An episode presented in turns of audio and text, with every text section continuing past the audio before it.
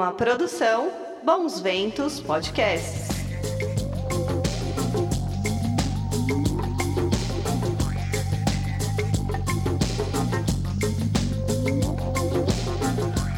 Menina e menino, tudo bem?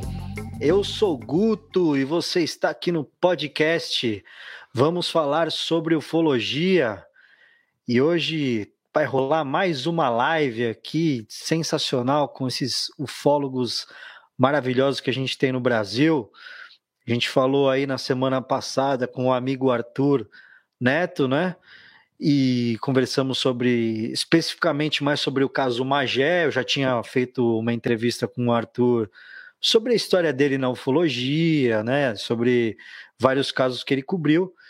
E hoje a gente vai conversar com quem? Com ele, com o Marco Leal, ufólogo de campo maravilhoso, que tem muita história para contar, que já teve tudo que é lugar do país que você imagina, aquele ufólogo raiz que vai ali. E para ajudar a gente a falar sobre Varginha, um parceiro dele que está com ele também, vários casos, mas especificamente sobre Varginha, que eu queria falar a fundo hoje, porque até hoje, o caso foi em noventa e seis e até hoje os caras pesquisam, até hoje tem novidades sobre, sobre o caso Varginha, então eles estão ali, vão sempre, estão sempre é, nos meios de comunicação, então a gente vai falar com o Marco Leal e com o João Marcelo. Eu vou aqui apresentar o nosso querido Marco Leal. E aí, Marcão, tudo bem, cara? Tudo bem, Guto? Boa noite a todos. É, agradeço primeiramente a oportunidade aí de estar podendo falar um pouquinho aí desse, desse tema que é muito fascinante, né? Ufologia, e conversar aí, entre outros casos aí, né? A pesquisa de campo, né, Guto? E te agradeço aí a oportunidade e a todos os ouvintes, os telespectadores aí. Muito obrigado. Porra, eu que agradeço, cara. Estamos aí também com, com o João Marcelo. Não sei se o João está ouvindo a gente aí, João. Consegue falar aí, beleza, João? Prazer, cara, nunca tinha falado com você aí, prazer falar com você, viu, meu? Ah, boa noite, Guto, é, obrigado aí pelo convite, o Marcão pelo convite, é, estamos à disposição aí para falar aí sobre o, o caso Varginha, né? O, na minha opinião, o caso ufológico número um do Brasil. Eu também acho, minha opinião também.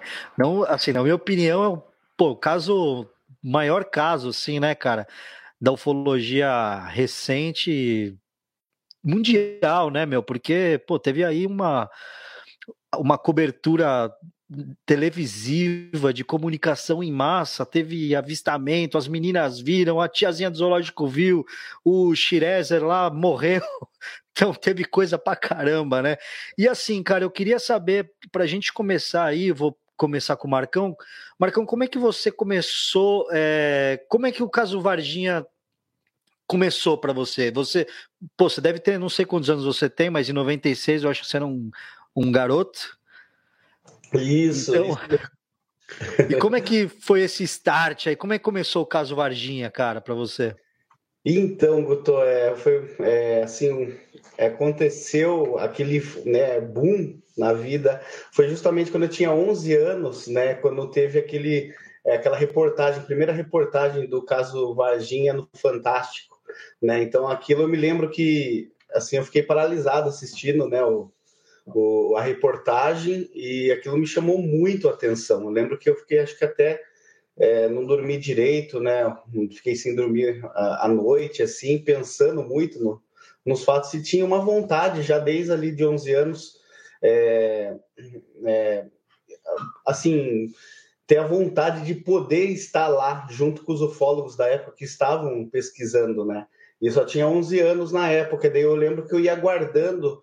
É, é muito ansioso pelas próximas, né, reportagens sobre o caso, né? E aí foram se sucedendo todos os fatos, os investigados pelos grandes pesquisadores da época, né? E que trouxeram aí, né, um nível de informações incríveis aí de um dos casos ufológicos mais importantes aí da ufologia mundial, né? Hoje a gente pode se dizer, né, que uh, houve envolvimento militar e houve também a cooperação por parte militar nessa questão de depoimentos, né, de que eles colaboraram com os ufólogos da época. Então, Basicamente, é, esse caso Varginha, nesse momento, com onze anos, me chamou muita atenção.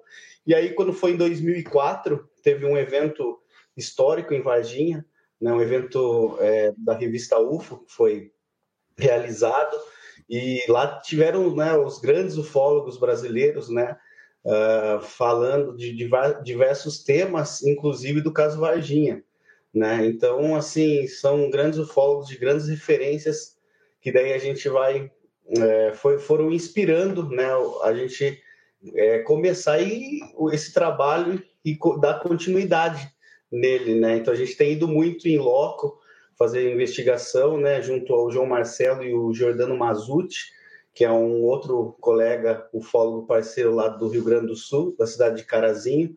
Então a gente tem aí nos últimos quatro anos fazendo vários levantamentos, né, uh, indo visitar testemunhas civis e testemunhas militares que se envolveram com os fatos na época, né, Guto? Então, assim, acho que é um gás que nos dá essa pesquisa em loco, porque é, uma coisa a gente vai, vai levando a outra, né, nessa questão, assim. Então, a, a, o, muitos dos depoimentos, eles se cruzam, eles batem com pessoas que se envolveram, né, e que não se conhecem. Então, acho que esse é o grande combustível aí para a gente continuar essa investigação, né? Legal, muito bom. E, João, e você, cara? Como é que começou a tua, tua história em relação ao caso Varginha? Então, eu, eu moro a duzentos quilômetros de Varginha, né? São João del Rei, nasci aqui em São João del Rei. E eu conhecia, quando aconteceu o caso Varginha, já tinha um ano e meio, mais ou menos, que eu já conheci o Birajara Rodrigues, o descobridor do caso, né? E aí, na época, eu tive a oportunidade de, de acompanhar o caso, né? Eu estava naquela reunião famosa lá de, de quatro de maio de noventa e seis, eu estava em outubro de noventa e seis, quando foi feita uma, uma varredura, uma busca na Fazenda Maiolina, atrás de fragmentos metálicos, né? Eu estava na coletiva de um ano do caso e eu pude acompanhar, felizmente, né, momentos históricos na época lá para a ufologia brasileira, né? E, e aí é, é, tem cerca de quatro, cinco anos que...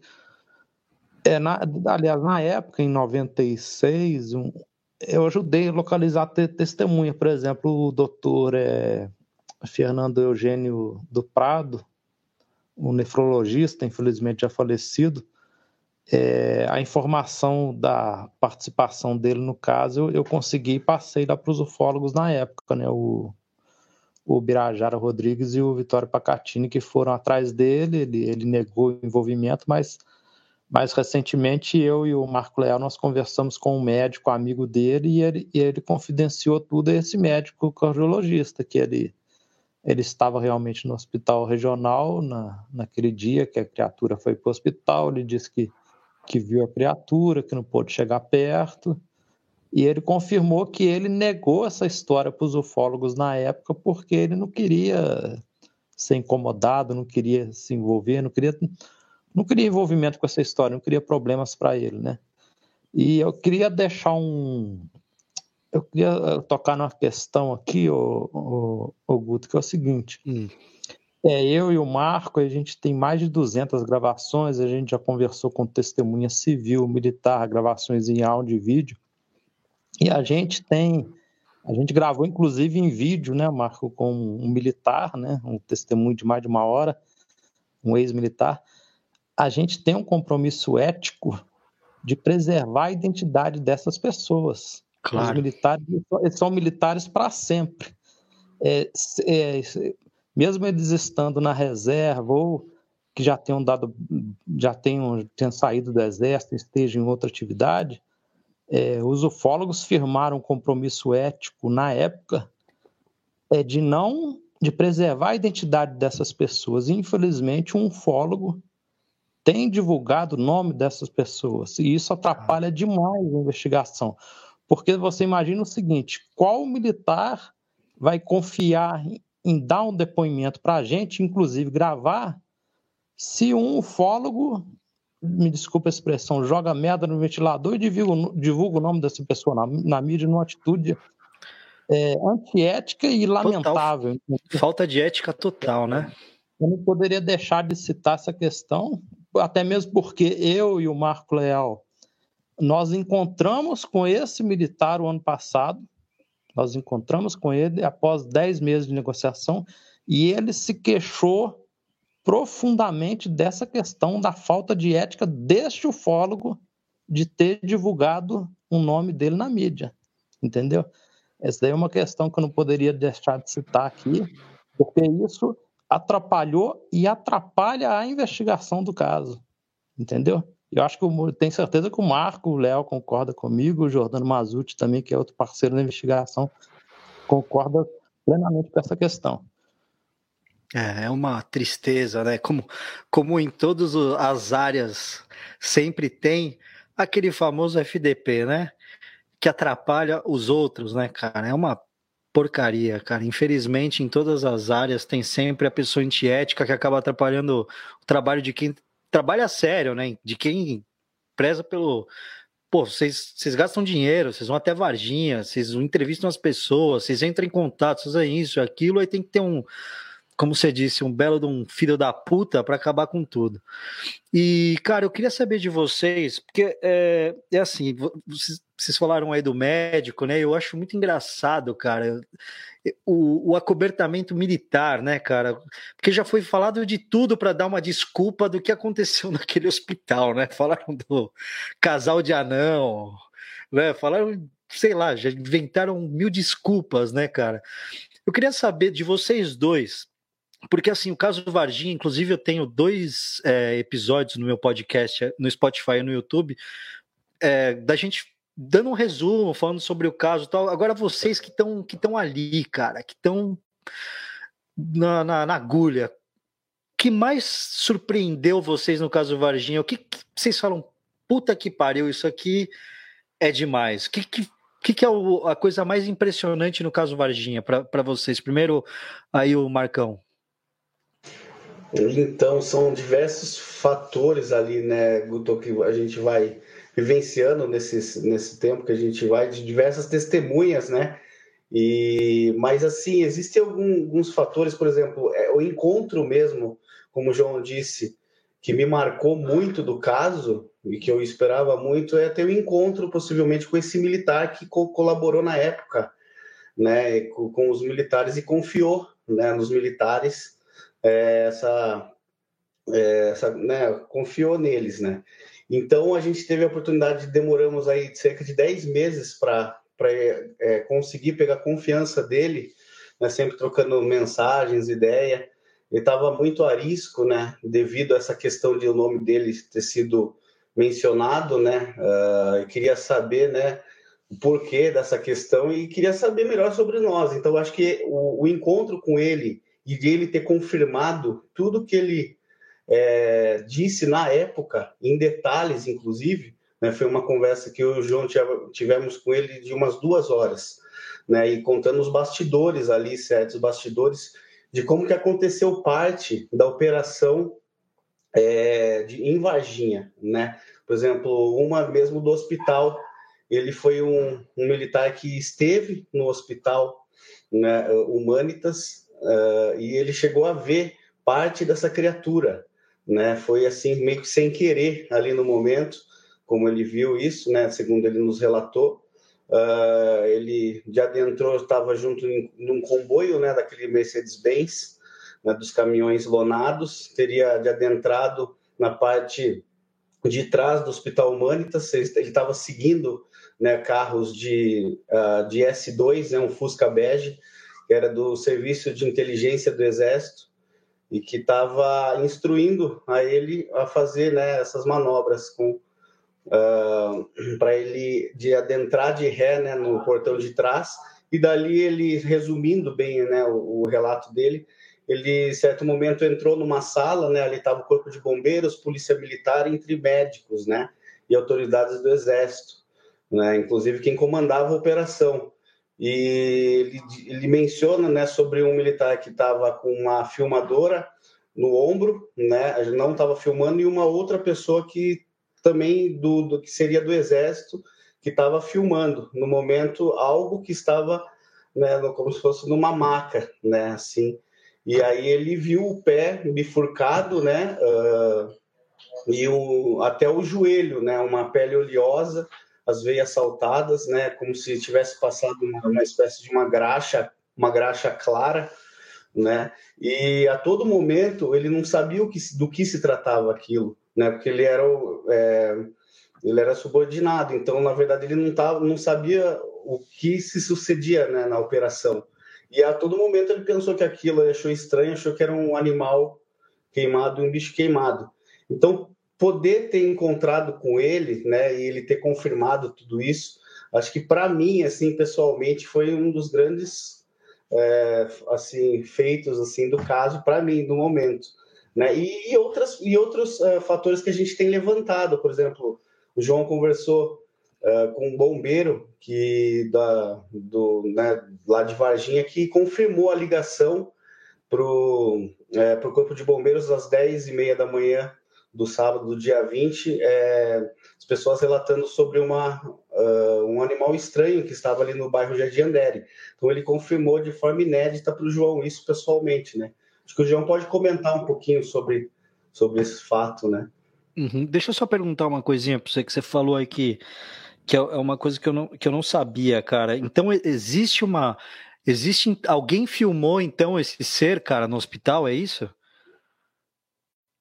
Isso, não só no hospital, como a gente acredita que é, toda a parte, né, da, da, da operação, ela foi registrada, né, até então, acredito eu, né.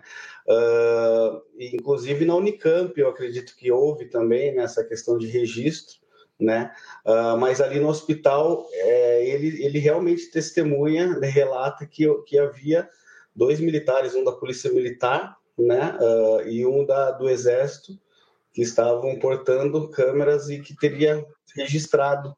Inclusive teve um fato interessante que depois quase que essa, vi, essa fita é, da, por parte do, da polícia militar, né, do, do, desse militar que teria filmado, o sobrinho dele teria É, conseguindo uma cópia ali naquele momento, né, de, daquele alvoroço daqueles dias, e ele teria quase vendido essa, essa fita, essa imagem para a T V Alterosa, que é o S B T de Minas Gerais. Só que foi, diz que bem na hora o serviço de inteligência é, descobriu e, e meio que feriu nessa questão, né? O João soube bem desse detalhe também, porque o João esteve lá na época, junto com os ufólogos, na época, investigando, né?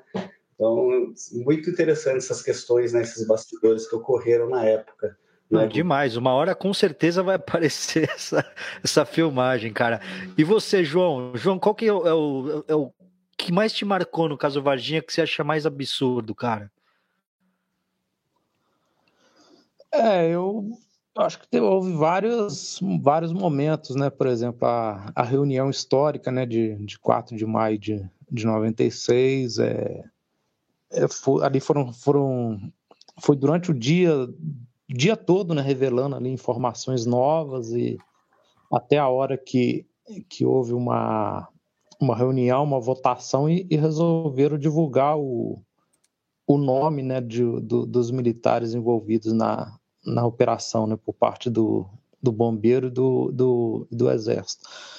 Esse, esse encontro com o bombeiro, é, para mim, me marcou muito, que, porque ele foi muito importante que, que ele confirmou que teve pelo menos uma ligação, cerca de nove horas da manhã, para o Corpo de Bombeiros, falando de um animal estranho no bairro Jardim Andere.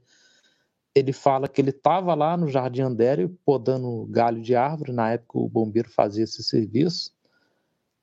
Passaram o rádio para ele, ele estava num caminhão com mais dois militares, ele, e ele, durante a conversa, ele comete um, cometeu um ato falho, né? Porque ele diz assim, é, eu falei assim, mas aí, o que, que você fez?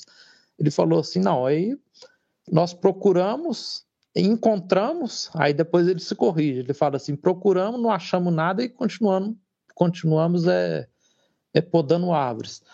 Eu acho que um outro... Um outro ponto assim, alto da investigação, apesar de ter, ser uma negativa, acho que foi muito interessante, foi a conversa com o, o doutor Conradinho Metz, né?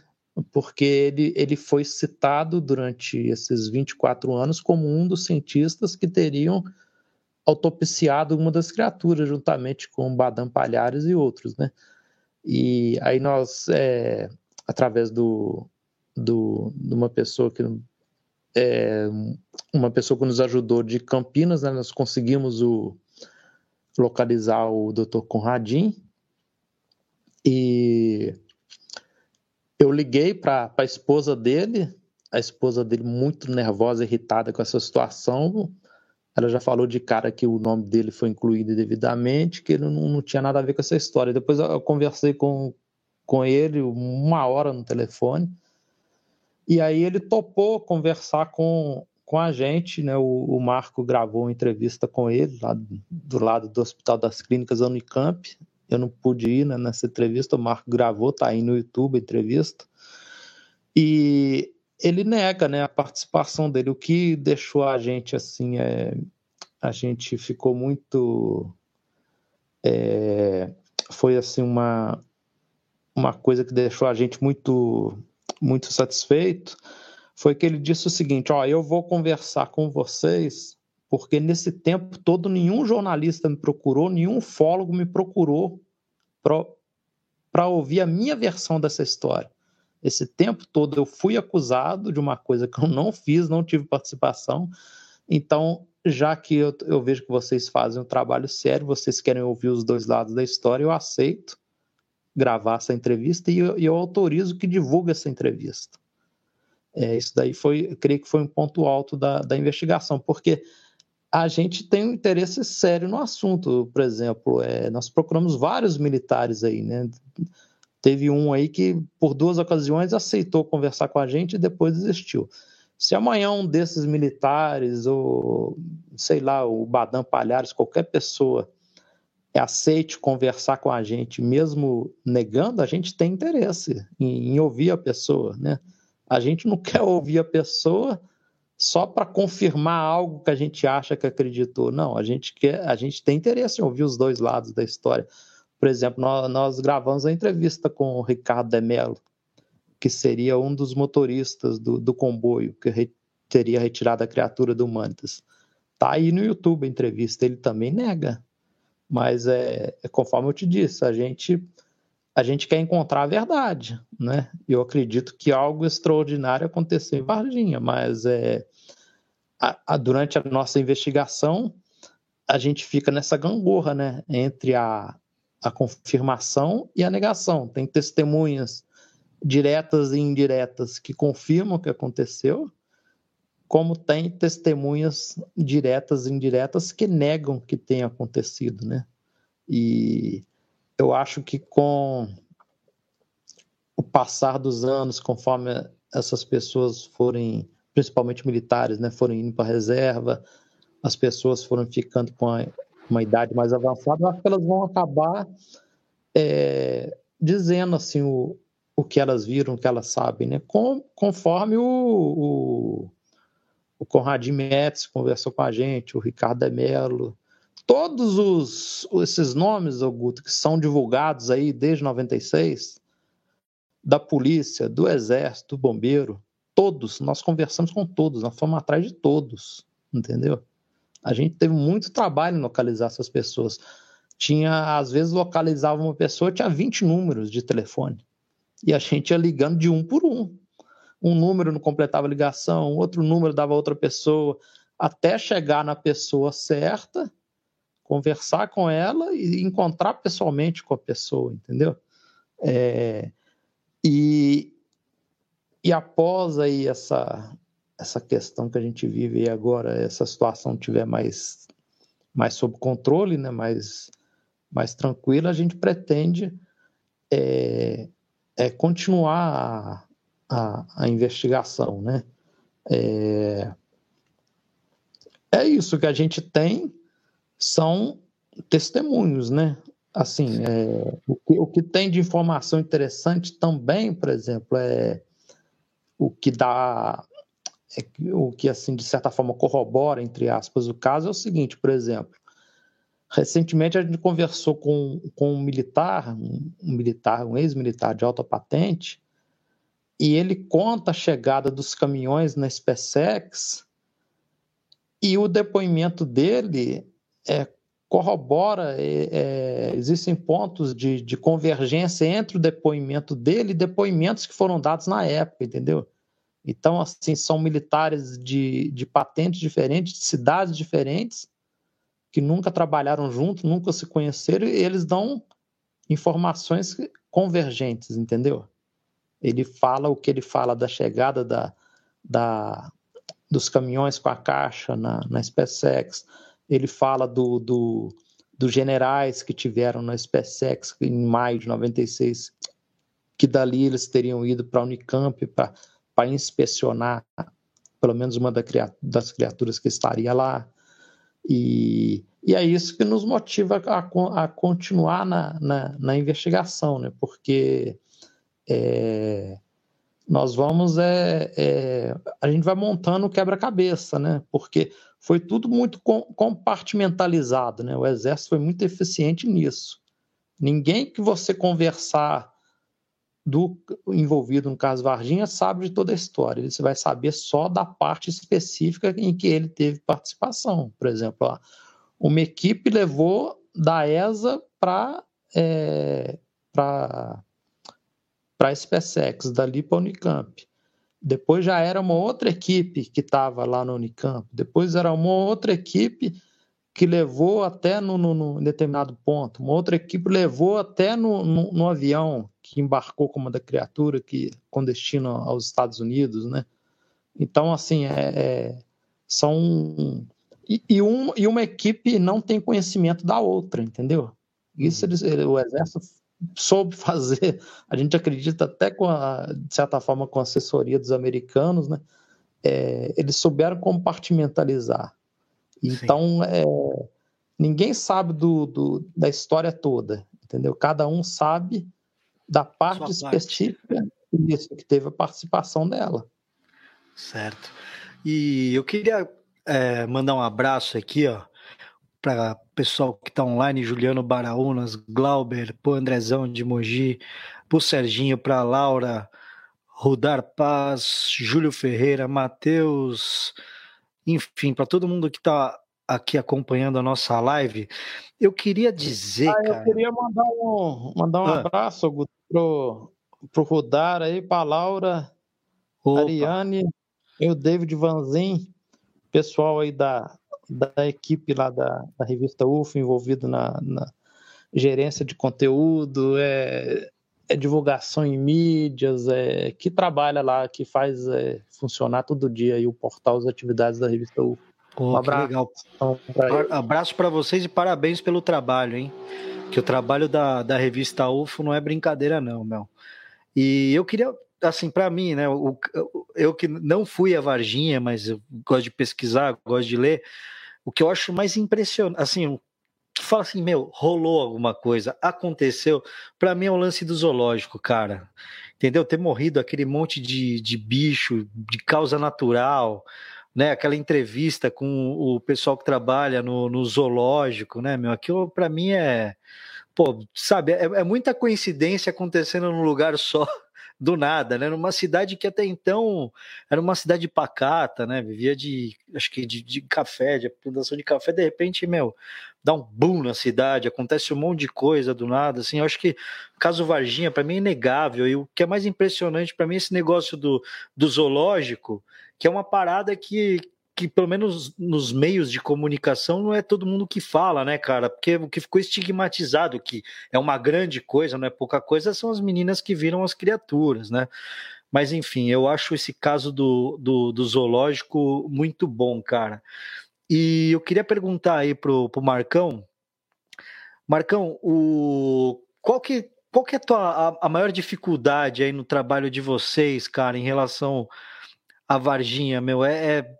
Assim, tanto tempo depois, né? Já passaram vinte... O que é vinte e quatro anos, é isso? vinte foi... Não, é. Qual que é a maior dificuldade hoje de pesquisa? É encontrar as pessoas que, como o João falou, eu acho que, assim, os caras vão se reformando, né? Eles, acho que eles ficam com vontade de falar. Fala, pô, de repente eu não, não vou me ferrar tanto. Tô no meu, sei lá, no leito de morte, tô velho. Sei lá, os caras começam a abrir a boca. Qual que é a maior dificuldade tua, velho? nesse, na, nas pesquisas aí de Varginha? É, eu acho que é, assim, tem alguns fatores, né, que dificultam a pesquisa. Assim, é, uma é que a maioria das pessoas envolvidas, é, que a gente sabe realmente que houve envolvimento, porque foram é, mencionados por outros militares, por exemplo, colegas ou outros, outras testemunhas colegas. Acho que a dificuldade é de a gente, por exemplo, ir até lá, né, o local, e, e ser... tipo assim, negado. Por exemplo, a gente viaja dez horas para ir na determinada casa de uma, de uma testemunha, aguarda às vezes lá ainda, o testemunha nos receber, ela aceita nos receber, aí quando nos recebe parece que ela vai dizer alguma coisa, mas aí dá um passinho para frente e dois para trás, assim, sabe? Fora a questão, vamos dizer, é, também que no, nos, assim, que a gente tem os... É, gasta dinheiro do próprio bolso, né? Então, por exemplo, uma das dificuldades também seria a questão financeira para checar todos, porque houve várias pessoas que também foram, é, foram morar em outros estados, né? Então, a gente, na medida do possível, tem ido, né, nesses locais. Então, há essa dificuldade. Por exemplo, nós fomos, inclusive, na visitar essa vez, a gente não conseguiu ter contato por telefone com essa testemunha que estava com a filmadora dentro do hospital, né, que era uma pessoa, né, da Polícia Militar. Inclusive, quem comentou sobre ele, é, além de a gente ficar sabendo, né, pela, pela testemunha é, militar mesmo do Exército, uh, houve também a questão que eu me lembro da Marta, a irmã do Marco Cherese, que comentou sobre esse, esse capitão. E a gente foi na casa dele, assim, né, numa, numa cidade do sul de Minas, e a gente ficou, não sabia, né? A gente, pô, viajamos até lá, e aí ele não, a princípio, quando, né, a esposa dele nos recebeu, e ele, quando, é, assim, ficou meio com o pé atrás, assim, a gente não disse o que que, sobre o que que seria, né, a conversa, mas ele não quis nos receber, né, uh, ali. Uh, então, tipo, foi uma viagem praticamente que a gente... foi e tomamos um não feio assim na cara e não conseguimos encontrar. Mas aí a gente aproveita e vai em outras, né? E, e de certa forma, às vezes, a gente consegue. O que tem, às vezes, nos dado gás é que algumas dessas testemunhas parece, como você disse, por passar muito tempo, já vai fazer vinte e cinco anos do caso, uh, parece que tem vontade de falar. Uma delas... Que, que sempre negou o caso, que era uma testemunha civil muito importante, inclusive na época ele deu algumas entrevistas, né, para alguns meios de comunicação, inclusive uma mais conhecida para o Goulart de Andrade, naquele, naquele programa que tem do caso Varginha, né, do, que o Goulart fez, né, uh, ele entrevista o, o seu Adilson Uzier, que era o... um dos administradores do hospital regional e um dos, do, do, um dos donos, né, do Humanitas. Né? Então, eu me lembro que o Goulart ele foi até lá para entrevistar e o Uzier, o Adilson, negou, né, dizendo que, o, que a movimentação militar era devido a um acidente que houve com um morador que teria sido enforcado numa cela, E, e diz que o juiz tinha pedido para exumar o corpo dele, e aí diz que os militares levaram o corpo dele para o hospital regional para fazer a tirar a radiografia, né, do corpo dele para ter certeza se eles desconfiavam que eram que era questão de suicídio ou se alguém assassinou, enfim. É, então ele meio que jogou essa história, né, para Uh, acobertar os fatos, né? Uh, inclusive, essa ala que ele, ele cita, que foi a ala, a ala da radiologia, muito bem é, esperta por parte dele, né, de ter negado. A gente teve um outro, uma outra testemunha civil que trabalhava no hospital regional, que o João conversou recentemente, que ele confirma justamente a ala da radiologia, que estava isolado e que ele teve dificuldade de entrar para trabalhar, né, que não deixavam passar, entre outros fatores que a gente ficou sabendo, de médicos, né, que, que foram proibidos ali de, de adentrar diretamente numa determinada sala, né, onde havia militares, né, fazendo a segurança, e um médico e uma outra funcionária fazendo ali, acho que, né, analisando, né, a criatura que estava ali. Uh, então, o seu Adilson, é, voltando, né, na questão, depois de muito tempo, é, acho que há dois anos, em dois mil e dezoito, dois mil e dezessete, dois mil e dezoito, eu estou em casa, né, depois que eu tinha ido à Varginha, eu me lembro, para conversar com algumas testemunhas justamente do hospital. Depois houve o evento da Revista U F O lá em Belo Horizonte, né, a gente esteve lá. Eu me lembro que quando eu voltei eu recebi uma ligação, e era o seu Adilson, né, eu achei muito estranho, né? Falou, oh, vocês que vão realizar um evento lá em Varginha, porque até então estava sendo... É, a gente tinha a ideia de fazer um evento, né, grande em Varginha, que já estava sendo divulgado, eu me lembro. E daí ele que estava interessado em ir nesse, nesse evento, queria saber mais detalhes, né? E aí eu falei, mas o senhor Adilson, o senhor, né, depois de tanto tempo, eu lembro que o senhor... Na época, o senhor deu entrevista para vários meios de comunicação negando o caso, né? Agora o senhor está interessado, né, na questão do caso. Aí eu me lembro que ele falou assim, eu falei, mas o caso ocorreu mesmo, né? Ele falou, claro que ocorreu. Eu falei, mas é, o senhor negou, né? Eu falei, não sei, o senhor foi instruído a negar? Ele disse que sim, que ele teria sido instruído a negar. E ali, depois, numa outra ligação, né, que eu tive com ele, uma segunda ligação, ele mencionou, né, questões lá do hospital. Ele disse que ele não chegou a ver a criatura, né, mas ele deu nomes uh, de médicos que tiveram de frente com a criatura, né, para fazer, examinar, enfim. E um desses médicos que ele mencionou para mim, justamente foi o seu Fernando Eugênio, que foi é, mencionado pelo João Marcelo. Né, que na época, em noventa e seis, uh, o João tinha conseguido uma, uma fonte, uma testemunha que teria relatado o envol- envolvimento desse senhor Fernando Eugênio. Né? Então, o seu próprio Adilson me confirmou essa questão do, do Fernando Eugênio. Só que depois a gente tentou é, né, pegar um pouco mais, assim, tentar que ele confiasse mais na gente para... para que se encontrasse conosco.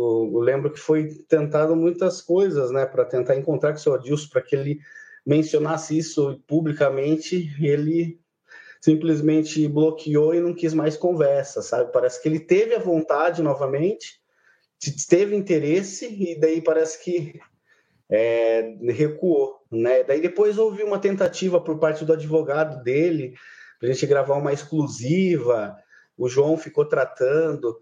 Né, uh, sobre os detalhes com ele. Então tem várias coisas assim que, que você vê que dá gás na, na pesquisa, né, uh, ufológica, porque pô, ele foi uma testemunha que na época negou, ele veio, ligou, confirmou que houve e que foi instruído na época. Inclusive ele disse que teve que sair de Varginha, né, ele se mudou de Varginha, ele foi para para outro tá, em outro estado, e disse que isso ocasionou muito problema para ele na época, né, de ele ter sido mencionado e tal, como é, teria é, sabia de algo, né, mas que não podia falar, né? Entendi. Caramba, que loucura, cara. Demais. Agora eu quero fazer outra pergunta para o João Marcelo. É uma pergunta meio delicada. O pessoal não gosta de falar muito. Não sei se você, se você não se sentir à vontade para falar, João, não tem problema. Mas como você é um dos caras aí que acompanha o caso desde aí do, do princípio, é, para quem não sabe, os dois caras que mais... atuaram no caso Varginha são os ufólogos, o, o Pacaccini e o, o Birajara, né? Os caras foram lá a fundo, entrevistaram todo mundo, acho que escreveram um livro, gastaram uma puta de uma grana, fizeram, enfim, rodaram a cidade, dissecaram o caso de uma maneira extraordinária e, de repente, eles negaram que tudo aconteceu.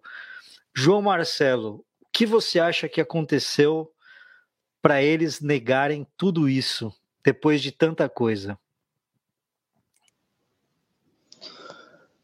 É, bom, o, eu acho que não é bem negar, né? O, por exemplo, o caso específico do Birajara, né? Eu acho que tem uma... as coisas são tiradas de contexto, porque é o seguinte, o, O Birajara, ele sempre teve uma... Eu conheço o Birajara desde mil novecentos e noventa e quatro, né? Eu conheci o Birajara numa palestra em São Tomé das Letras. Eu estava numa excursão. Ele, por acaso, estava dando uma palestra lá numa pousada do, do lendário Tatá, lá o Oriental Noronha, né? E o, o Birajara estava lá, foi quando eu conheci pessoalmente, né, em noventa e quatro. E aí de, a gente tem amizade até hoje, né? Eu, o Marcão, né? Eu tenho contato diário com o Birajara Rodrigues, eu sou amigo dele, né? É um, na minha opinião, né, é o, é o maior ufólogo do Brasil que eu conheci, entendeu? Eu conheci vários grandes ufólogos, Gevaerd, Petit, Cláudio Covo, né, Antônio Faleiro, vários, né? Mas o maior ufólogo que eu, eu considero o maior ufólogo do Brasil que eu conheci é o Birajara Rodrigues. Agora, é, eu não acho... Ele nunca negou o caso. O que acontece é que ele sempre teve uma visão muito crítica quanto à ufologia, né? É, muito questionadora. Ele descobriu o caso, investigou o caso. É, ele...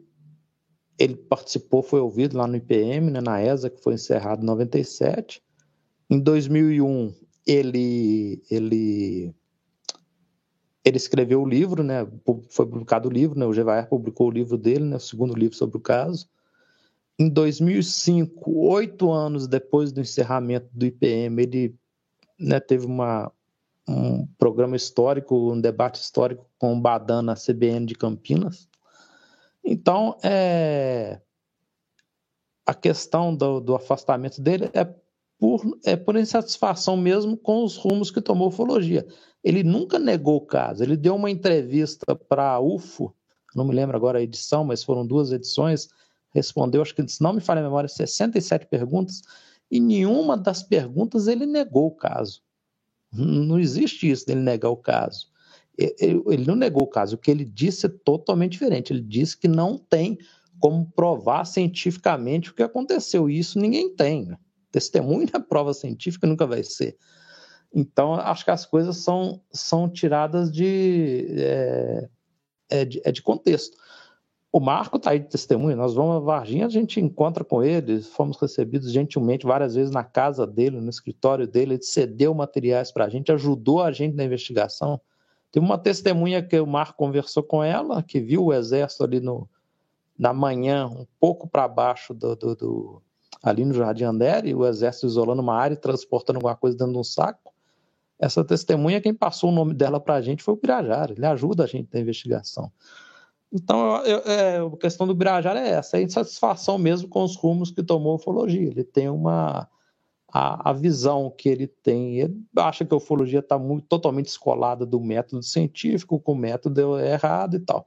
Com relação ao livro dele, A Desconstrução do Mito, é o livro que quase ninguém leu na ufologia, e isso eu te garanto que quase ninguém leu, ou leu e não entendeu. Entendeu? Para você ver a, o grau de ignorância. Tem pessoas na ufologia que dizem o seguinte: ah, não, esse livro não é digno de ler, eu não vou ler. A pessoa julga o conteúdo do livro sem ler o livro, entendeu? Não vi, não gostei, o... né? É, pois é. E o livro discute justamente o método errado que usa a ufologia. Bom, com relação ao Birajara, é isso. O Pacaccini. O Pacaccini a gente localizou, ele está no interior de Minas.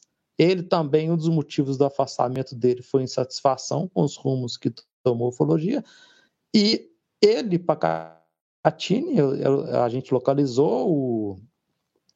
O Wesley Andrade, né, que é do blog etc, etc, a meu pedido, né, a pedido da gente, entregou, a gente escreveu uma carta, ele entregou para uma pessoa da família, do, uma pessoa próxima ao Pacaccini, e isso foi entregue numa sexta, se não me falha a memória, aí numa, na segunda, quando eu ligo o computador, tem um e-mail do Pacaccini, né?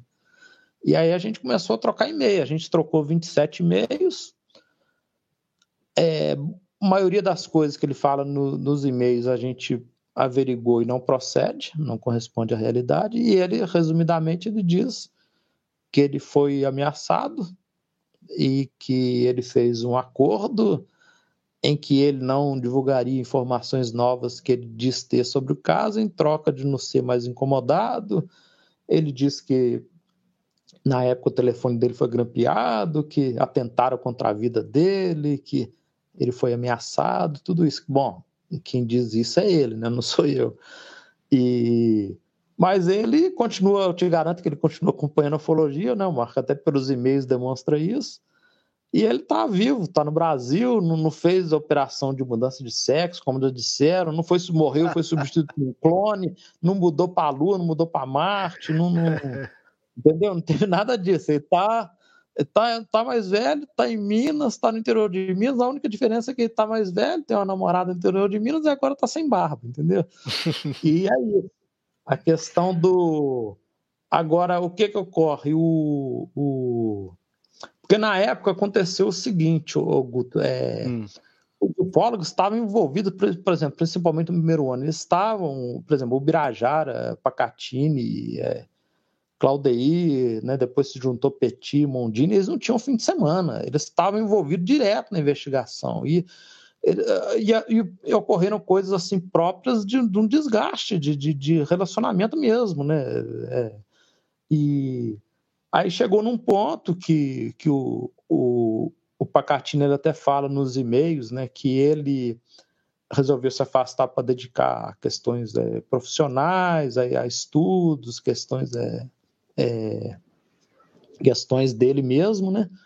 O, o Birajara é, não dá mais declarações públicas sobre o assunto por esses motivos que eu citei. Apesar de que, né, Marco, ele já prometeu que se algum dia ele resolver gravar uma entrevista, ele falou que ele vai, ele prometeu que vai gravar pra gente, entendeu? É, até um tempo atrás ele tinha até concordado, mas depois achou melhor não. E assim, eu acho que as coisas são tiradas de contexto. Se você lê a entrevista que ele deu pro, pro, pra revista U F O, em nenhum momento ele nega o caso. E a, e a visão que ele tem da ufologia, que ele, o Birajara, tem da ufologia, que é uma visão bem crítica, questionadora, é uma visão muito parecida com o que eu tenho hoje, entendeu? Eu acho que é, tem muita fantasia, muita invencionice na ufologia, eu acho que m- muita coisa é, é forçada a barra na ufologia, e eu acho que tem duas coisas fundamentalmente que atrapalham a ufologia, não só no Brasil como no exterior, que... É o, a maioria das pessoas tem um apego religioso a esse assunto, não quer saber a verdade. E existe uma questão comercial ligada a isso, não só no Brasil, como no exterior. Hum. E aí você é, é... Como é que eu vou te explicar? É, essa, eu acho que essa questão religiosa, essa questão comercial atrapalha. Porque, por exemplo, eu estou na ufologia, eu estou na ufologia para saber a verdade. Eu não estou na ufologia para poder confirmar uma crença minha, uma convicção minha. Entendeu? Sim. No, no fundo, porque no fundo a, a ufologia ela, ela, ela chegou é num beco sem saída, Guto. Entendeu?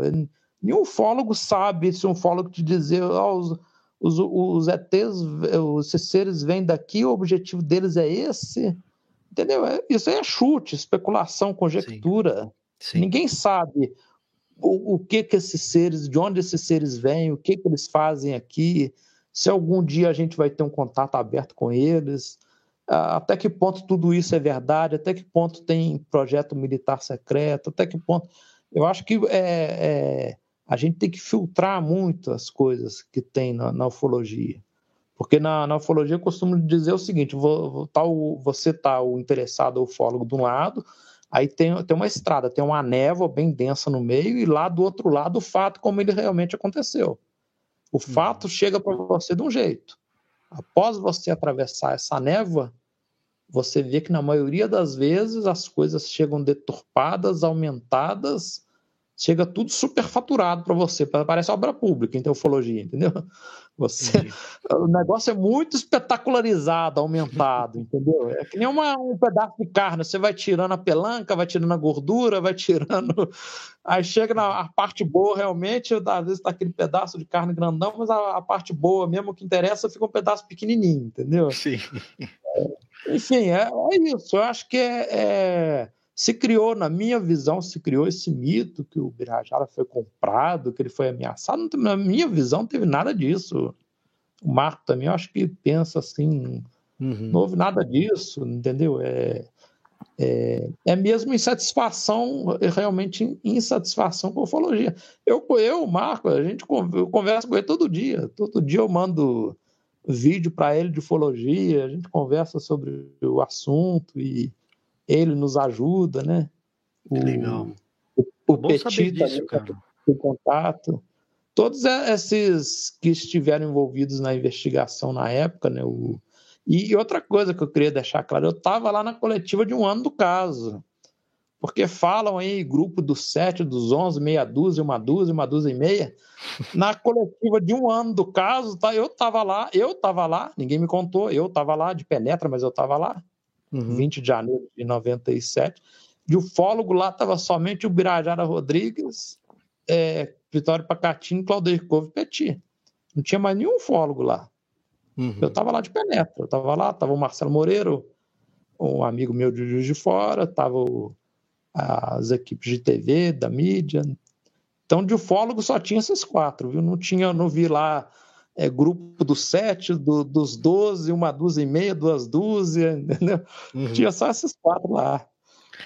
É foda. Ô, João, é, você tocou num ponto muito importante que eu queria até falar, cara, que é esse lance da religiosidade da galera que gosta de ufologia, que é um negócio que me assusta um pouco, cara. Eu participo de diversos grupos de ufologia, acredito que vocês também, e, e é impressionante como o pessoal posta qualquer coisa sem nenhum senso crítico, sabe? Sem análise nenhuma. E, e achando que aquilo é uma é mil por cento de certeza, e se aquilo for um drone, o cara fica puto com você por você falar que isso é um drone. É, o cara fica puto com você por você falar que aquilo lá é um satélite, que é, a, que é o Starlink. O pessoal fica bravo, cara. Sabe? Virou é, é, um negócio religioso. Que eu, é exatamente, eu até compartilho essa, essa mesma ideia, de repente, do Birajara, que tá uma coisa muito esquisita, eu não sei, é, é, é, e até entrando um pouco nesse lance de fake news, né, cara, porque é, realmente, de repente, do pessoal sai compartilhando qualquer coisa sem, pô, será que é real? Será que, deixa eu dar uma olhada, deixa, será que isso aí corresponde à verdade? Deixa eu dar uma olhada aí no se passou o Starlink no céu, se é um cometa, se é um avião, enfim. O pessoal sai compartilhando e fica puto da vida se, não, se, se aquilo é desmentido, cara. Eu acho isso aí, nossa, é o fim da picada, cara. Eu queria... É, essa live aí vai ter mais ou menos uma horinha. Para vocês aí que estão... na nossa audiência, quem quiser fazer alguma pergunta específica aí sobre o caso Varginha, manda bala aí para os nossos queridos Marco Leal e João Marcelo responderem. Enquanto isso aí, vamos conversando mais. E Marcão, é, você aí, como até o, o, o João já adiantou, vocês passando essa merda dessa pandemia, vocês pretendem voltar aí para Varginha? Vocês já tem novas testemunhas? Já tem algumas novidades que vocês já, já, já sabem, já querem ir atrás? Ô, Gutão, então, tem sim, tem, tem ainda uma listinha aí para a gente correr atrás. Foi é, devido a essa última visita que nós tivemos lá, em, é, se encontrando com pessoas, aí essas pessoas foram dando mais dados, né, de informação para a gente correr atrás dessas outras pessoas é, é, mencionadas por essas testemunhas, né, que se envolveram ali. Então, às vezes um é parente, outro é... É, compadre do outro, entendeu? Então você vai juntando toda é, essa questão para a gente ir atrás, porque essas pessoas que a gente quer ir atrás, elas têm informação direta, né? Por exemplo, de, tiveram envolvimentos com testemunhas diretas, é, inclusive militares, né? Que nem o João. Essa Entendi. última vez que nós tivemos lá, uma das pessoas que a gente conversou bastante, nos recebeu na casa dela, foi a, a Leila, bióloga, né, lá do, do zoológico, e que na época uhum. ela, né, ela deu entrevistas, né, falando sobre a questão da morte dos animais estranhos, né, que foi, que ocorreu em maio lá de abril de, de, de noventa e seis, né, logo depois, e inclusive ela nos deu um dado muito interessante que corrobora uma questão. É, no dia vinte de janeiro, né, onde, quando houve é, né, ali a ligação para o Corpo de Bombeiros na parte da manhã, né, às dez e meia, a, a, os populares ali ao redor do bairro Jardim Andere, próximo a essa mata, observou essa criatura estranha, eles atacaram pedra, né, diz que a criatura estava de longe, aí que o Corpo de Bombeiros foi acionado. Daí, nesse mesmo dia, é, às quinze e trinta, as meninas viram a criatura no terreno baldio. Então, nesse meio tempo, estava tendo, a gente acredita, aquela operação, né, inclusive dos P dois. Foi aí o envolvimento do Marco Cherese, né, ali no final da tarde, né, do dia vinte. E, e a Leila nos deu uma informação que o Corpo de Bombeiros, né, uh, o caminhão-pipa, inclusive foi o caminhão mencionado pelo pedreiro, que a gente também encontrou um pedreiro que, eu, eu comento já a, a parte do pedreiro, né, que viu também que estava fazendo uma obra ali próxima a essa mata, né, e que viu o isolamento do cordão do Corpo de Bombeiros, né, uh, presenciou o caminhão-pipa, e viu no momento que uh, um dos, dos militares bombeiros estava com uma, uma rede, né, na mão, com algo que estava é, dobrado, né? E aí ele passou rapidamente para o militar que estava em cima do caminhão-pipa. E nesse mesmo dia, é, teve um senhor, que inclusive a gente foi atrás, que trabalhava no, no, no zoológico, que inclusive era, trabalhava junto com a Leila, né, lá no zoológico. Quando foi por volta ali, acho que de umas dezoito horas, dezoito e trinta, o Corpo de Bombeiros foi até o zoológico procurando a Leila, né?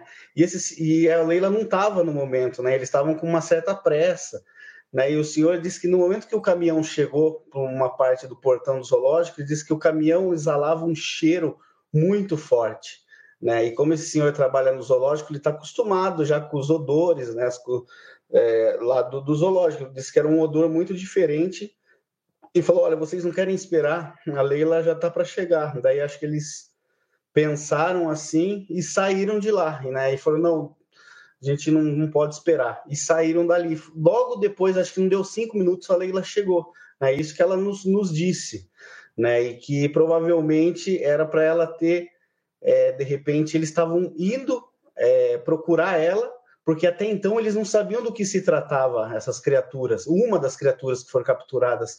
É por isso que há muita dificuldade ainda de saber ao quanto mesmo de criaturas que, que foram capturadas ou que estavam ali, né, soltas, porque se, se isso ocorreu, é, já seria uma, talvez uma outra criatura, né, que teria sido levado, porque até então eles não sabiam do que estavam se tratando, então tentou levar para a bióloga, porque a... se era algum tipo, para ver se era um bicho estranho e tal. Então, por pouco, segundo, né, ela disse que não, não teria feito ali as análises nessas, nessas criaturas. E ela disse que até preferiu, agradeceu a Deus de não de não estar lá, porque ela não queria se ver e se, se envolver com essa questão, enfim, né?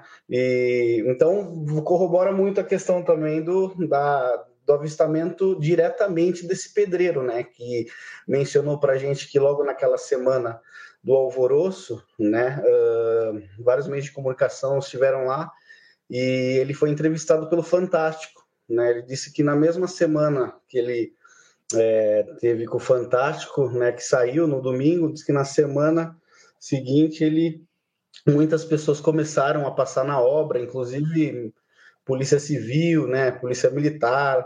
Diz que ele se sentiu um pouco, não ameaçado, mas... É, acuado, sim. Acuado, assim, né? E aí diz que um, foi um pessoal da polícia civil perguntar se ele tinha um irmão, se um irmão que era um criminoso lá, era poderia uma pessoa que era criminosa, era irmão, perguntou se era irmão dele, então estavam meio que tentando meio que dar uma amedrontada nele. Aí ele disse que nessa mesma semana ele foi demitido, né, lá da, da obra, e ele disse que foi, teve que ficar durante uns meses fora de Varginha, numa cidade próxima, na casa de parente, para esperar baixar, né, aquele esse alvoroço, porque como ele tinha aparecido no Fantástico, ele teria sido uma testemunha direta, que ele viu, né, ali o...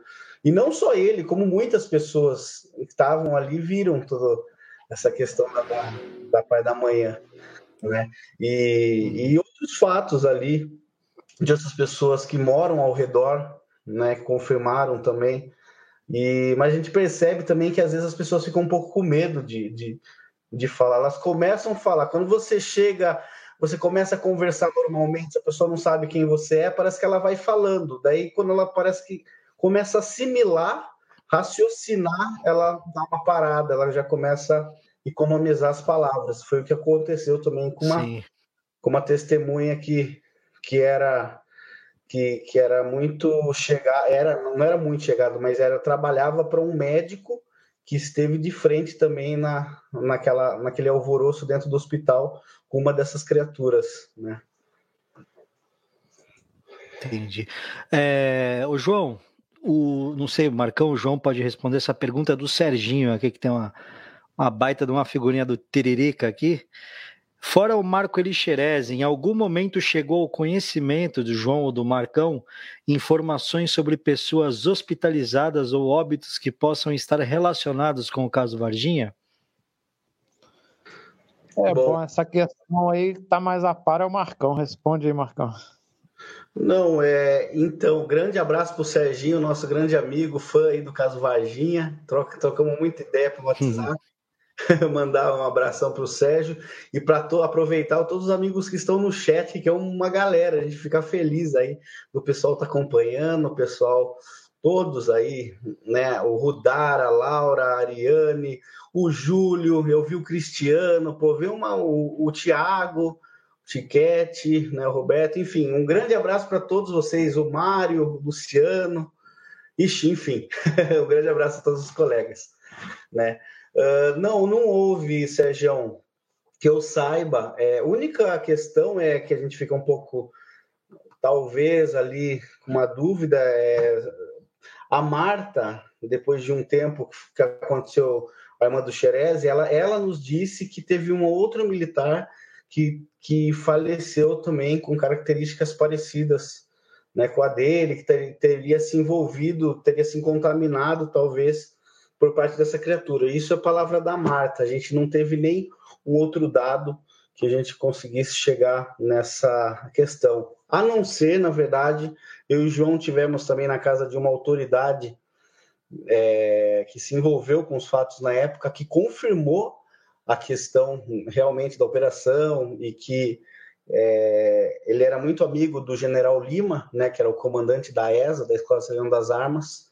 E no dia que estava esse alvoroço, ele teria, né, a permiss... teria tido a permissão para entrar na E S A, e ele disse que, no momento que ele subiu lá na E S A, disse que no fundo, né, no pátio da E S A, disse que subia e descia helicópteros, um alvoroço muito grande, né, e disse que na sala de reunião do general, várias patentes de autoridade, ele, ele mencionou bem assim as palavras, é, várias estrelas estavam lá, né, várias estrelas, né, na mesa, e quando ele foi...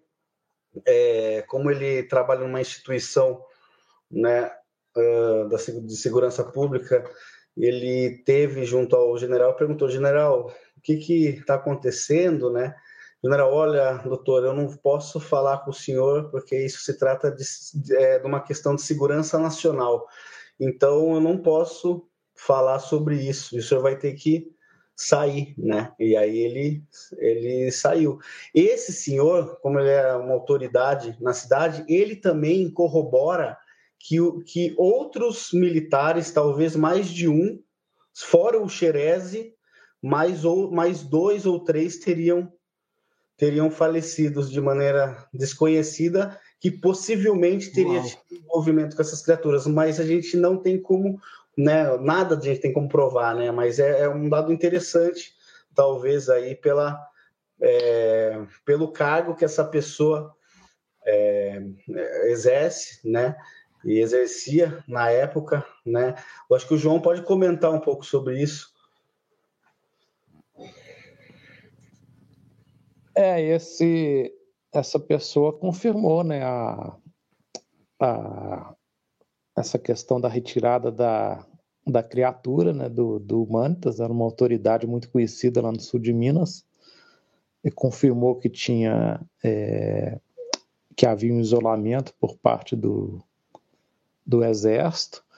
E uma outra testemunha, Guto, que a gente chegou, conforme o Marco mencionou, é um, um médico conhecido de Varginha, a gente conversou com pessoas próximas da, da família dele, é, que confirmam que ele teria examinado a, a criatura no Hospital Humanitas. Aconteceu até um fato engraçado, que nós fomos na casa dele, né? O Marco ficou esperando no carro, fui eu e o Giordano tocar o interfone na casa dele. É, quem atendeu, acredito que seja a esposa, tudo indica que seja a esposa. Aí a gente se identificou e tal, que era pesquisador do caso. É, a, a esposa, quem atendeu, cometeu ato falho, porque ela falou assim: não, teve isso daí mesmo, teve isso daí mesmo. Mas ele não tá aqui não, ele teve que ir para o hospital e tal. É uma pessoa que a gente pretende é, é, é procurar, é um médico muito conhecido.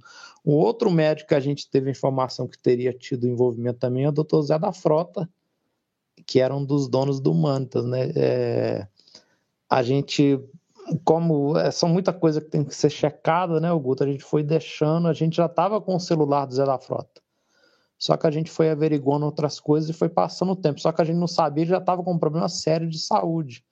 Eu liguei para ele, era ele, a foto dele no WhatsApp, ele falou que não era, atendeu até muito educadamente. E foi, por exemplo, eu liguei assim umas nove horas da noite, oito e meia, umas seis horas depois ele morreu. No dia seguinte, na madrugada seguinte, apareceu a notícia no, na mídia que ele tinha... Nossa, que loucura! Quer dizer, é uma pessoa que a gente se arrepende, porque talvez se a gente tivesse procurado alguns meses antes... Eu acho, eu tenho assim, um feeling que ele poderia ter falado alguma coisa.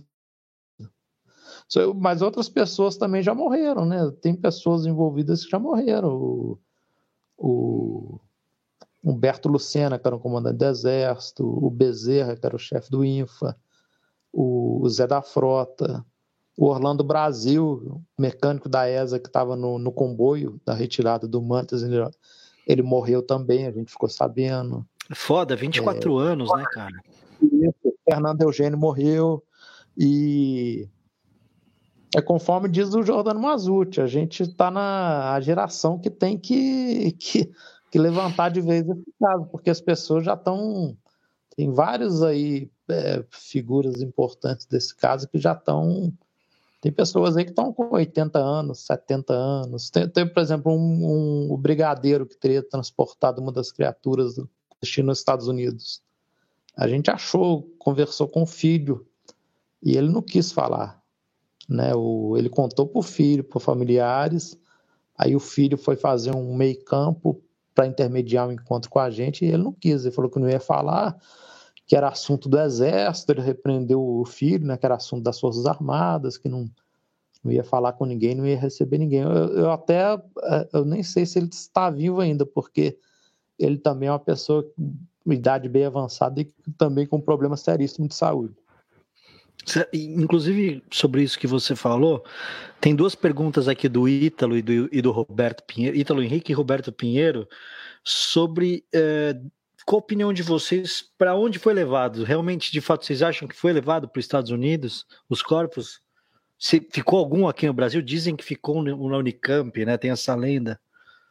Não, eu não acredito que criatura nenhuma tenha ficado no Brasil. Tudo indica, né, Marco, pelas informações que, da época e que a gente recebeu mais recentemente, que realmente for, foi, foram entregas e foram levadas com destino aos Estados Unidos. Lá nos Estados Unidos, a gente não sabe para onde foi, né? Mas aqui a gente, que eu acredito que tenha ficado no Brasil, que esteja no Brasil até hoje, são fra- fragmentos metálicos, é, tem muita foto, muito vídeo... É, amostras de tecido, porque eles fizeram muitas... É, autopsiaram uma criatura, né? Uma outra teria ficado viva durante algum tempo na Unicamp, né? E tem muita coisas desse tipo. Agora, as criaturas mesmo, elas não teriam ficado no, no Brasil.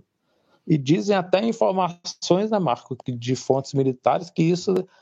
teria chegado até o presidente na época, o Fernando Henrique teria sido informado dessa questão toda na época, Fernando Henrique Cardoso. E ele teria... chegar nele, hein? Isso, não, a questão, a questão chegou nele, ele foi informado, né? A, segundo as fontes militares, o Fernando Henrique foi informado do que aconteceu em Varginha. E ele teria ido, inclusive, a, naquela localidade lá perto da, da lá na terra do Marcão, perto ali de Sorocaba, que é onde a, a Marinha tem o tem um projeto do do Iperó, né, onde a Marinha tem o projeto do submarino nuclear. Ali a, ali a gente sabe que tem instalação no subsolo, tem instala tem vários é, como toda, por exemplo, tem várias instalações das Forças Armadas que tem coisas é, no, no subsolo, né, tem instalações subterrâneas ali. Ah, teria ficado algo ali relacionado à Varginha ali, surgiu essa informação na época. Eu lembro que o Cláudio Covo falou para mim, lá em Varginha, que eles tinham recebido informação de que o Fernando Henrique teria ido lá em Iperó. Mas, a, na minha opinião, eu acho que... Tem, tem vídeo fake aí no YouTube, né, de, de gente aí falando que entrou em instalação subterrânea, que... vídeo até da criatura, mas, porra... É negócio que até eu, que não entendo nada de edição, acho que eu fabrico um vídeo melhor. Tem umas coisas muito toscas. Escuta, é, só uma, uma, uma dúvida minha, cara, porque é, é, é muito controverso. Tem, cada um fala uma coisa. Vocês dois, quantas criaturas de fato vocês acham que, que, que teve no local ali, que, que, que foram resgatadas, ou enfim, que passaram por Varginha? Quantas criaturas vocês acham que foram?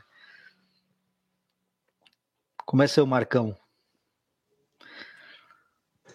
Então, a gente sabe, Gutão, é, que duas, né, no mínimo duas, com certeza foram é, retiradas de Varginha. Agora tem é, outras fases da investigação que apontam para outras é, criaturas. É isso que a gente está tentando levantar, né? Esses relatos mesmo são fidedignos, né? Mas tudo leva a crer que não foram somente duas, né? Acredita aí de quatro a cinco criaturas que foram talvez aí retiradas de Varginha na época. Não sei o que, que o João acha. É, tem assim, o que tem mais evidência, o, o Guto, é a criatura capturada amanhã, de manhã pelo bombeiro e a da noite pelo, pela polícia, né? Fora isso, teria havido uma, outras duas capturadas à tarde, seriam quatro. É, o Marco conversou com uma outra testemunha através de uma dica do Birajara, uma pessoa que não quis falar na época, na época tinha catorze anos. Essa pessoa relata, ele diz que viu a uns cinquenta metros de distância, um, um, é, ali na Avenida dos Inconfidentes, não me falha a memória, ali no Jardim Andere, um, um pouco abaixo da Rua Suécia. Ele diz que viu a uns cinquenta metros de distância uma área isolada por militares do Exército e alguma coisa sendo transportada num saco. Quer dizer, na manhã do dia vinte. Seria uma quinta captura. E a gente gravou também com um militar que ele alega que na primeira quinzena de janeiro de noventa e seis tinham três caixas é, metálicas de, de aço inoxidável, e que nessas caixas, pelo menos na que ele fez a segurança, teria já uma criatura morta. Mas é, é um depoimento muito polêmico e, e assim, a gente meio que descarta hoje, né, Marco, o depoimento desse ex-militar. Ele realmente foi militar, foi da inteligência, mas ele entrou em muitas contradições. É um depoimento que eu, particularmente, eu não dou muito crédito hoje. Então, quer dizer, assim, pelo que a gente apurou, é, seriam... poderiam chegar a cinco. Na época, o Claudeir, se não me falha a memória, ele falava em, em sete criaturas, segundo o que, o que fontes militares é, é, é, relataram para ele, né? O Carlos de Souza, que foi uma testemunha da, da queda do objeto na Maiolina, ele fala de um objeto de formato cilíndrico do tamanho da carroceria de uma, de uma carreta, né? E você até perguntou isso para ele, né, Marco? Quantas pessoas assim do nosso tamanho caberiam nesse objeto? Ele, se não me engano, ele fala acho que vinte pessoas, um negócio assim, né, Marco? Se não me engano. E porque, por exemplo, a gente tem muito pouca informação, Guto, do que aconteceu entre o dia treze e o dia vinte. Porque o caso, na verdade, ele começa no dia treze, quando o objeto cai na Maiolina. E... a gente não sabe ali o... o... uma semana depois, né? Isso, por exemplo, tem um relato desse militar, né, que fala dessas três caixas dentro da E S A, inclusive presença de americano, é na, antes do dia vinte, mas essa semana entre o dia treze e o dia vinte, a gente tem pouca informação. Tem informação da queda, tem informação de movimentação militar intensa, né, relatada entre, entre Três Corações e Varginha, ali na, na rodovia, né? Tem, na época, o segurança da, da Parmalat relatou isso, mas é, é muita coisa precisa ser, ser apurada, né, Guto? Eu, uma coisa que o Marco mencionou, que é muito interessante, que acontece mesmo, é o seguinte, por exemplo, às vezes a gente chega numa testemunha e a gente levanta as informações, por exemplo, a testemunha está morando em Manaus, está morando em Belém, está morando em Salvador, e aí a gente não tem como se deslocar pelo Brasil inteiro. Então, o que eu acho que tinha que acontecer? Tinha que haver, tinha que mais gente se juntar à investigação. Por exemplo, você, Guto, vamos dizer que você, Guto, morasse em Belém. Aí você se juntava à investigação. A gente levantava informação, por exemplo, de um militar. E você correria atrás dessa informação na cidade, entendeu? Em vez da gente ir até lá. Então, isso falta. Falta mais gente se juntar à investigação. Pra, Importantíssima pra... essa força-tarefa, né, cara? Seria é, o ideal, né?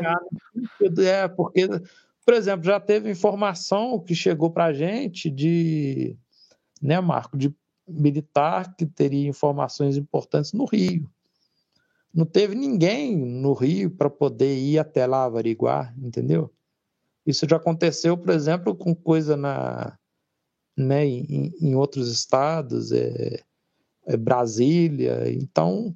Porque a ufologia, Guto, é, é, infelizmente, hoje a ufologia ela é a ufologia digital, a ufologia de mídia social, entendeu? As pessoas não vão mais... As pessoas falam, eu queria ver alguma coisa. Como é que você vai ver? Você fica dentro de casa, pô, entre quatro paredes, você não vai ver nada, não. Você tem que ir, na, é. né, na minha época, na época do Marcão, a gente ia para campo, enfrentava cachorro bravo, é, berne, carrapato... ia abrindo porteira, ia para alto de morro, ia conversar com a testemunha, voltava tudo amarelo de, de, de poeira, entendeu? A ufologia é isso, você tem que ir, na, ir a campo, você tem que conversar com a testemunha, você tem que, você tem que buscar o fenômeno, você não tem que ficar dentro de casa mexendo na internet, esperando as coisas. E, e é importante isso, claro que é importante, estou tirando a importância, mas estou falando assim, a essência da ufologia é a ufologia de campo, que infelizmente a internet exterminou essa ufologia praticamente, entendeu? Infelizmente. Isso aí tem que ser resgatado urgentemente. Sim, concordo com você, né? Porque é aquela coisa, né? A, ao mesmo tempo que a, que a tecnologia facilitou muita coisa, ela tirou, né? Muita coisa orgânica, né? O pessoal de ir a campo, essa ufologia raiz, de ver o que está acontecendo, de entrevistar as pessoas... Assim, eu, eu acho que o trabalho de vocês é maravilhoso, é uma coisa que as pessoas têm que valorizar, porque vocês vão lá. Esse lance da grana, né, cara? Ninguém vê, é muito importante, pô. A gente, né, meu, você, a ufologia não dá dinheiro, cara. Você tem que trabalhar aí no dia a dia para ir lá para para Varginha, para ficar, sei lá, dois, três dias, uma semana, para entrevistar os caras. Será que as pessoas veem isso? O puto esforço que vocês fazem de deixar de ficar com a sua família para ir lá é uma coisa, né, que, de repente... A gente tem que dar valor para esse ufólogo raiz que vai ali, e eu acho que vocês estão de parabéns mesmo. E eu queria encerrar aí, porra, agradecer pra caralho vocês. O tempo de vocês é um... Meu, você não sabe, é emocionante pra mim, que gosto de ufologia, tá falando com vocês que são os mestres, cara. São uma referência pra mim. Isso pra mim é maravilhoso. Então eu queria é, pedir aí, Marcão, pra você agradecer. E se você quiser divulgar alguma rede sua aí pro pessoal que tá assistindo a gente, para poder entrar aí num canal, se eu entrar em contato com você, e até esse, esse, essa sugestão maravilhosa que o João Marcelo deu, né, de fazer essa... essa integração, né, do pessoal que mora em Belém, que mora em Salvador, que mora no Rio, enfim, Curitiba, né, pô, vamos se ajudar, cara, ufologia é isso, é troca de informação, sem informação na ufologia a gente não é nada, né, obrigado, Marcão. Grande, Gutão, eu que agradeço aí você, a todos os queridos amigos do chat, né, que, que estão aí prestigiando. Acabei de estar olhando aqui os, o chat, falando com o pessoal aqui. O grande Ivan, o Ivan vai com a gente lá agora, no mês que vem, umas filmagens de drone lá, né, mandar um, um beijão para Emi, que está aí, né, colega aqui de Tapetininga, para todos os colegas do Rio, o grande Cristiano, o grande Julião, saudade Julião, o, pô, o Marião, Esteves, todos que estão aqui prestigiando a gente, a, pô, o David, o Azim, pô, sensacional, um grande abraço a todos vocês novamente. Gostaria de agradecer a oportunidade, né? O caso Varginha ali é um quebra-cabeça gigantesco, a gente tem tentado montar um pouquinho aí, né, a questão do, do, desse quebra-cabeça, e eu acho que mais informações talvez aí virão, né? A gente tem, tá bastante confiante nessa questão, é, com essas pessoas que a gente tem ainda para conversar, né? E outras virão, com certeza. É, bom, para quem quiser saber mais uh, sobre uh, vídeos autorais de Varginha mesmo, é, tem no nosso, nos nossos canais, né, o Marco Leal no YouTube ou no do João Marcelo, né, e, e essa semana, né, a gente vai postar o, a entrevista inédita com o Carlos de Souza, né, que foi esse, essa testemunha que na manhã do dia treze de janeiro observou um, um objeto cilíndrico, né, é, soltando fumaça, e aí ele teria se acidentado na Fazenda Maiolina, né? Uh, eu acho que, assim, é, existe uma polêmica, uma, algumas pessoas falam sobre o depoimento dele, né, mas a gente leva em consideração aí a experiência e as pessoas que conversaram com eles na época, as que foram, que ainda acreditavam no depoimento dele, né, que é o Cláudio Covo, né, o próprio Birajara Rodrigues também acredita na, na, na, na palavra, né, no relato do Carlos de Souza, e a Cíntia Covo, que é a filha do Cláudio Covo. Recentemente eu e o João, nós tivemos na casa da Cíntia Covo e do marido Humberto, né, uh, eles nos receberam muito bem, inclusive ela gravou uma entrevista no qual ela descreve uma das coisas que, que marcou ela, né, fala isso na entrevista, foi a expressão corporal, no qual, na época, o Carlos de Souza foi relatar para o Claudeir o ocorrido com ele, né? Uh, ele viu isso no dia treze de janeiro, quando foi, uh, em outubro de noventa e seis, ele procurou o Claudeir Covo, relatando. O Claudeir Covo falou, você, você sabe aonde é o local, você conseguiria nos levar lá? E aí o Carlos de Souza falou, não, eu levo vocês lá. E aí teria levado o Claudeir, onde teria encontrado com, com o Birajara, né, e com os ufólogos, inclusive vários ufólogos que fizeram aí essa parceria e foram na Fazenda Maiolina, mesmo em outubro de noventa e seis, fazer ali o pente fino para ver se eles não achavam nada, qualquer metalzinho no chão, né, desse objeto que, que teria caído ali. Então, o Carlos ele relata de maneira inédita esse, esse acontecimento vinte, vinte e três anos depois. A gente gravou com ele em dois mil e oito. A princípio, ia, ia ser essas imagens cedidas para o documentarista o James Fox, né, que ia usar num documentário que ele veio fazer aqui no Brasil, a gente filmou em dois mil e treze. E, por fim, por causa desse projeto dele, que vai ser o filme que ele vai lançar agora, o documentário chamado The Phenomenon, inclusive, que vai ser extraordinário esse documentário, né, assim, é, ufologia séria, seríssima, inclusive vai abordar vários casos famosos da ufologia mundial, como o caso da Escola Ariel de Zimbábue, né, do avistamento das crianças, em noventa e quatro, vai falar sobre essa questão, é, ele entrevista senadores, enfim, é, tudo, é, todo mundo voltado falando dessa questão, né, da, da ufologia, né, a questão dos OVNIs. Você sabe e... onde vai passar, Marcão? Desculpa, esse documentário? Era para ser estre... é, a estreia, na verdade, esse filme, é um documentário, ele chamava The seven oh one, que a princípio era um documentário porque era para ser a estreia em dois mil e dezessete, mas daí demorou muito tempo e outras coisas foram acontecendo, foram crescendo. Ele mudou o nome, né, a corporação lá para The Phenomenon, Tem no, no canal do João Marcelo o trailer, trailer bem interessante, bem legal. Né? Então, em junho, era para ser junho desse ano, né, a estreia. E o, o James ele não vai utilizar essas imagens que nós gravamos aqui de Varginha devido a esse montante de material que ele fez, porque daí ele viajou para a África, ele fez caso na Austrália, na China, no Novo México, enfim. Então, ele vai abordar, então vai ficar para uma outra oportunidade. Então, a gente vai soltar esse... Esse, essa entrevista essa semana. Então, todos fiquem ligados para quem gosta do caso Varginha. Né? Demais. E todos. Já falei demais. Muito obrigado Imagina. Pela oportunidade, viu? E ao Pô, João. Obrigado a você. Obrigado.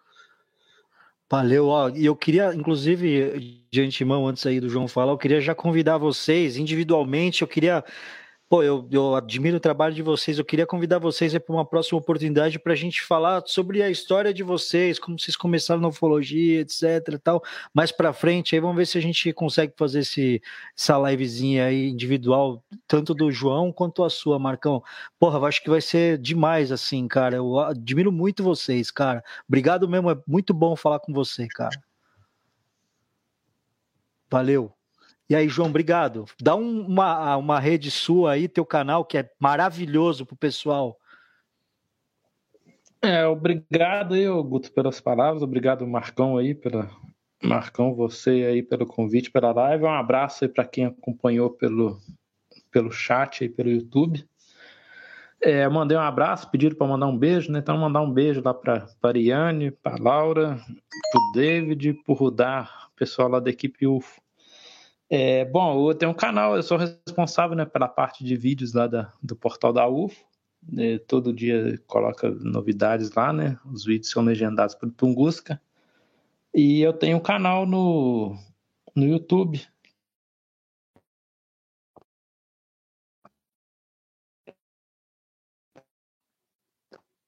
Acho que travou aí do, do João.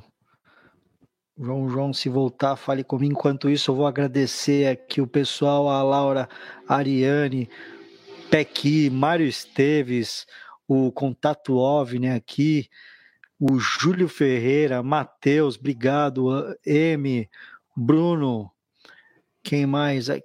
Ivan, Júlio Baraunos, obrigado, Matheus, o André. Aí o Marcão falou que o Thiago Tiquete tá aqui, porra, que, que audiência qualificada, hein, cara? Que puta honra o Thiago aqui também. Pô, valeu, gente. Obrigado mesmo. Aí o, o João voltou? O João está de volta? O João está de volta? Acho que ele não está de volta, né? Não, acho que ele tá. Deve ter caído. Eu queria deixar... Mutou aqui, desculpa. Eu queria deixar uma... agradecer a todos e deixar uma...